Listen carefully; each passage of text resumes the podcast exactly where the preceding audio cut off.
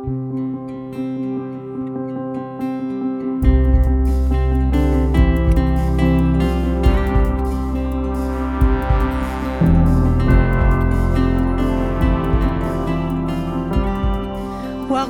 You're listening to the RPC Sermons Podcast. You can join us for virtual worship every Sunday at roswellpres.org. Thanks for listening. Happy Easter and welcome to Roswell Presbyterian Church. We're so glad you're here in worship with us this morning. I want to say a special thank you to everyone who helped make the Maundy Thursday service and the Good Friday service such a success, so meaningful and deeply sacred, a beautiful time. I want to let you know that next Sunday is Confirmation Sunday. We're going to welcome 30 young people who are going to own their faith for themselves, become official church members. Uh, that'll be at the 11 o'clock service. I invite you to come back uh, for that special time in the life of our congregation. Today, we conclude our sermon series on the spiritual disciplines or spiritual practices that lead to our spiritual flourishing. We've looked at practices like contemplation, fasting, keeping the Sabbath, other practices. But this morning, we're going to look at what does it mean to apply the meaning of Easter to our everyday lives. We're going to look at a passage from the Apostle Paul where he writes to the church in Corinth. So let's open our hearts, our eyes, and our ears for the word of the Lord. Paul writes Now I would remind you, brothers and sisters, of the good news that I proclaimed to you, which you in turn received, in which also you stand, though which, through which also you are being saved, if you hold firmly to the message that I proclaimed to you, unless you have come to believe in vain. For I handed on to you as of first importance what I in turn had received that Christ died for our sins in accordance with the Scriptures, and that he was buried, and that he was raised on the third day in accordance with the Scriptures, and that he appeared to Cephas, then to the twelve. Then he appeared to more than 500 brothers and sisters at one time, most of whom are still alive, though some have died. then he appeared to James, then to all the apostles. Last of all, as to one untimely born, he appeared also to me. For I am the least of the apostles, unfit to be called an apostle, because I persecuted the church of God. But by the grace of God, I am what I am. And on his grace towards me has not been in vain. On the contrary, I worked harder than any of them, though it was not I, but the grace of God that was with me. Whether then it was I or they, so we proclaim, and so you have come to believe. This is the word of the Lord. Thanks be to God. Let's pray. Gracious, loving God, I ask in the next few moments you might be our teacher on this Easter Sunday, you might shine your resurrection light into our lives, Lord. That these words would not remain just lifeless, dead ink on a page, but by your Spirit they might spring to life and speak a message to our hearts that only you can speak. Now may the words of my mouth, the meditations of our hearts be pleasing in your sight, our rock and our Redeemer. Amen. Practice resurrection. Yes, I'm talking about practice. There's a famous news conference where Allen Iverson, that Allen Iverson gave over 20 years ago. It was after the NBA season was over. A reporter asked this Philadelphia 76ers point guard, who's also one of the 75 best basketball players ever, about his practice habits. You see, he had been hurt on and off during the season, and people hadn't seen him practicing very much. After the season, his coach, Larry Brown, pulled him aside for a meeting said he wasn't that um, impressed with his practice habits. And so the reporter wanted to follow up and asked him about practice. Listen to Iverson's response. If I can't practice, I can't practice. If I'm hurt, I'm hurt. Simple as that. I'm supposed to be the franchise player. And, in, and we're here talking about practice? I mean, listen, we're talking about practice, not a game, the game I go out there and die for and play every game like it's my last. Not the game. We're talking about practice, man. I mean, how silly is that? We're talking about practice? I know I'm supposed to be there. I know I'm supposed to lead by example. I know that. And I'm not shoving it aside like it don't mean anything. I know it's important. I do. I honestly do. But we're talking about practice? What are we talking about? Practice? We're talking about practice? We're talking about practice? We're talking about practice? We ain't talking about the game, we're talking about practice. In the course of this exchange, Iverson says the word practice 22 times. At the conclusion of a long season, I think it's fair to say Iverson is not a huge fan of practice. Well, I've got bad news for Iverson. He is going to hate this sermon because it is all about practice. We're talking about what does it mean have Easter and the resurrection lived out in our daily lives? What does it mean to practice resurrection? Resurrection is a spiritual discipline. Resurrection is something we practice, it's something we live out, it's something we do. What does it mean to practice resurrection every day of our lives? Well, first, let's start off with a general definition of practice. To practice something is to perform an activity or exercise a skill repeatedly or regularly in order to improve or maintain one's proficiency. To practice resurrection is to live out the implications of what God did in Jesus Christ 2,000 years ago by raising Jesus from the dead.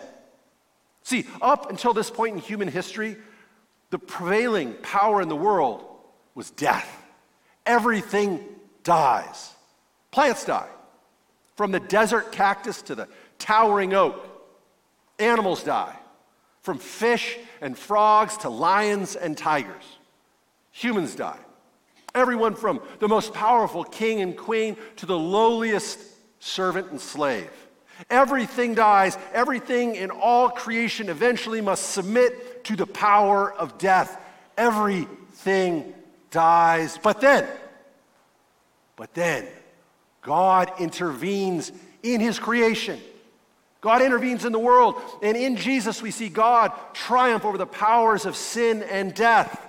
Death no longer, because of the resurrection of Jesus Christ, death no longer has the final word on any of our lives. In the life, death, the resurrection of Jesus, God defeats death. Now, many people are incredulous at this claim that Jesus rose from the dead. And I think the Apostle Paul, in his letter to the Corinthians, knows this.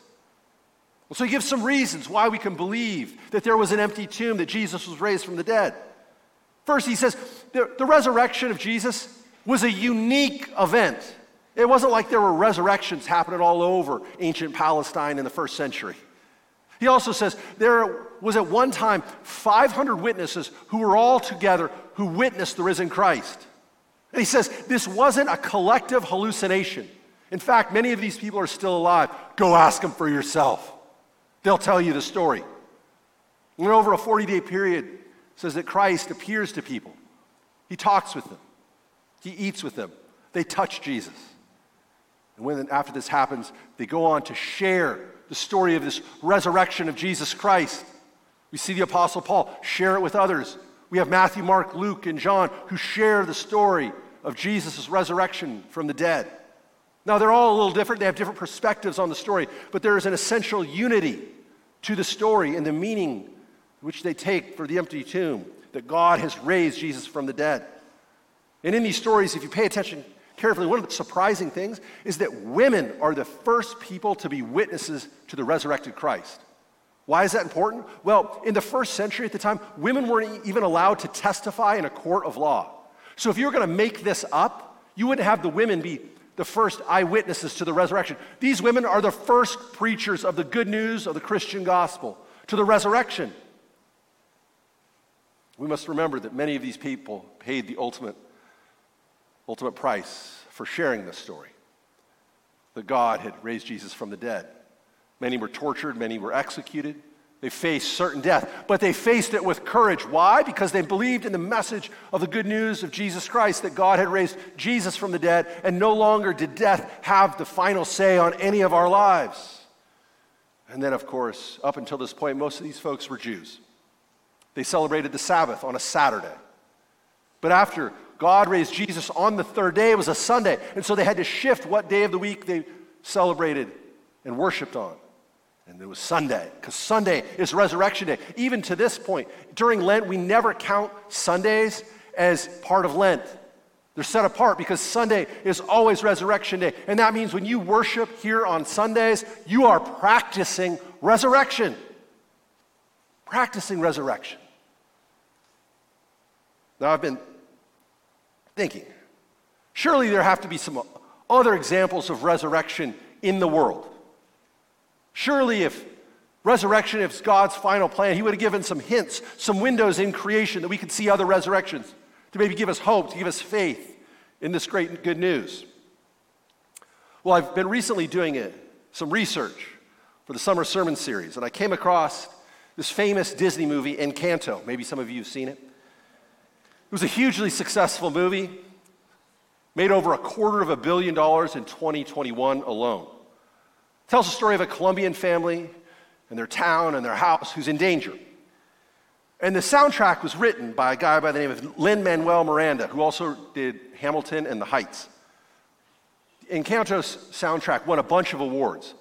People, when they think of the soundtrack, they think of that insanely catchy song, We Don't Talk About Bruno. But when they were invited to submit a song for the Oscar Awards, they didn't choose that song. They choose, chose a different song, Dos Oruguitas. Dos Oruguitas. Lin Manuel Miranda said, This song feels like the heart of the movie. Dos Oruguitas means two little caterpillars. And it's sung entirely in Spanish. And the song describes two caterpillars are in love. The song celebrates their love and their commitment to each other. But it also looks ahead. It looks ahead to the time they're going to die. These caterpillars will die and then eventually will reemerge as butterflies. And I got thinking to myself, does this transformation of caterpillars into butterflies count as resurrection? And so I did some research. And I discovered that scientists have long been fascinated by this transformation of caterpillars into butterflies. A caterpillar, I don't know if you know this, eats voraciously during its lifetime. Think of the children's book, The Very Hungry Caterpillar. And when the, the time is right, the caterpillar spins a cocoon and it ends up digesting itself. It goes into what's called the larval phase. It releases enzymes that kills the caterpillar and destroys all its organs. It's turned into mush. If you open up a larva, all you'll see is mush in there. You'll see no trace of what used to be the caterpillar. Then, by a miraculous sequence of events, the amino acids rearrange into an entirely new organism. The cells begin to clump together and form organs of an entirely new, new insect. It looks different. It's got wings, it's got long legs. And one of the articles I read on this was a scientist, and he described the process with these words The fact that the caterpillar's immune system attacks the new cells of the butterfly demonstrates that biologically, the two insect forms are entirely distinct life forms. So essentially, the caterpillar dies, and I quote, is resurrected. Is resurrected. In the transformation of a caterpillar to a butterfly, we witness a resurrection. God has given us a preview, a commercial for coming attractions of resurrection. And our lives are meant to be practicing and waiting for our final destiny. In his song for Encanto, Lin Manuel beautifully describes how these two caterpillars must live today in light of the resurrection that awaits them. It's a song in Spanish, but since some of us don't speak Spanish, I'll do it in English. Two little caterpillars in love and yearning spend every evening and morning learning to hold each other, their hunger burning to navigate a world that turns and never stops turning. Oh, little caterpillars, don't you hold on too tight. Both of you know it's your time to grow, to fall apart, to reunite. Wonders await you just on the other side. Trust they'll be there start to prepare the way for tomorrow. Even though they will be transformed, these two caterpillars are supposed to love each other every day, for one day they will be transformed and reunited. Even though they will eventually die, we can practice resurrection every day, today, living in the light that death does not have the final say on any of our lives, in the resurrection of Jesus Christ. God has triumphed over the powers of sin and death. And that's the good news of Easter. I first encountered this concept of practicing resurrection in a poem by Wendell Berry. Wendell Berry is a farmer and a writer in Kentucky. He's written over 40 books, many of them on ecology, sustainable agriculture. He talks about the importance of good food, about poetry, spirituality. He's lived on this little farm for 40 years. He's a national treasure. And by living on this farm, he gets very wary of kind of the modern world and how it tends to dehumanize us. And one of his great poems is called Manifesto Mad Farmers Liberation Front. It's a long poem, so I'm only going to read a brief excerpt. And I, to be honest, don't usually like poems that don't rhyme, but this one rhymes at the right moment. Listen to this. So, friends, every day, do something that won't compute. Love the Lord. Love the world. Work for nothing. Take all that you have and be poor. Love someone who does not deserve it. Denounce the government and embrace the flag. Hope to live in that free republic for which it stands. Give your approval to all you cannot understand. Praise ignorance. For what man has not encountered, he has not destroyed. Ask the questions that have no answers. He goes on, expect the end of the world. Laugh. Laughter is immeasurable.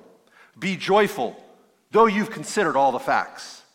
And he concludes the poem with these words Be like the fox who makes more tracks than necessary, some in the wrong direction. Practice resurrection. Friends, let the light of Christ's resurrection shine into the present moment.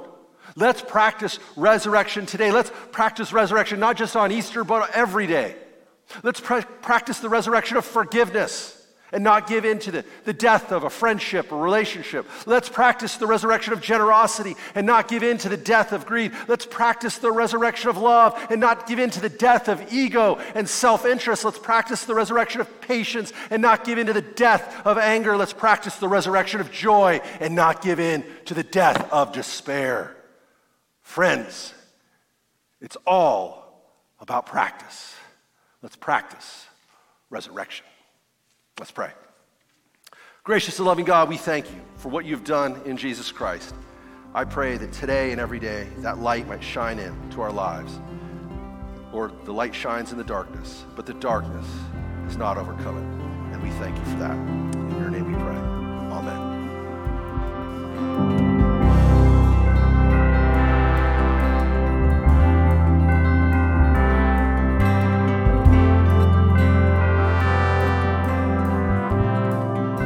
You've been listening to the RPC Sermons podcast. Please let us know you're here by visiting roswellpres.org and signing our digital friendship register. May the grace and love of God be with you today and throughout the rest of your week. Thanks for listening.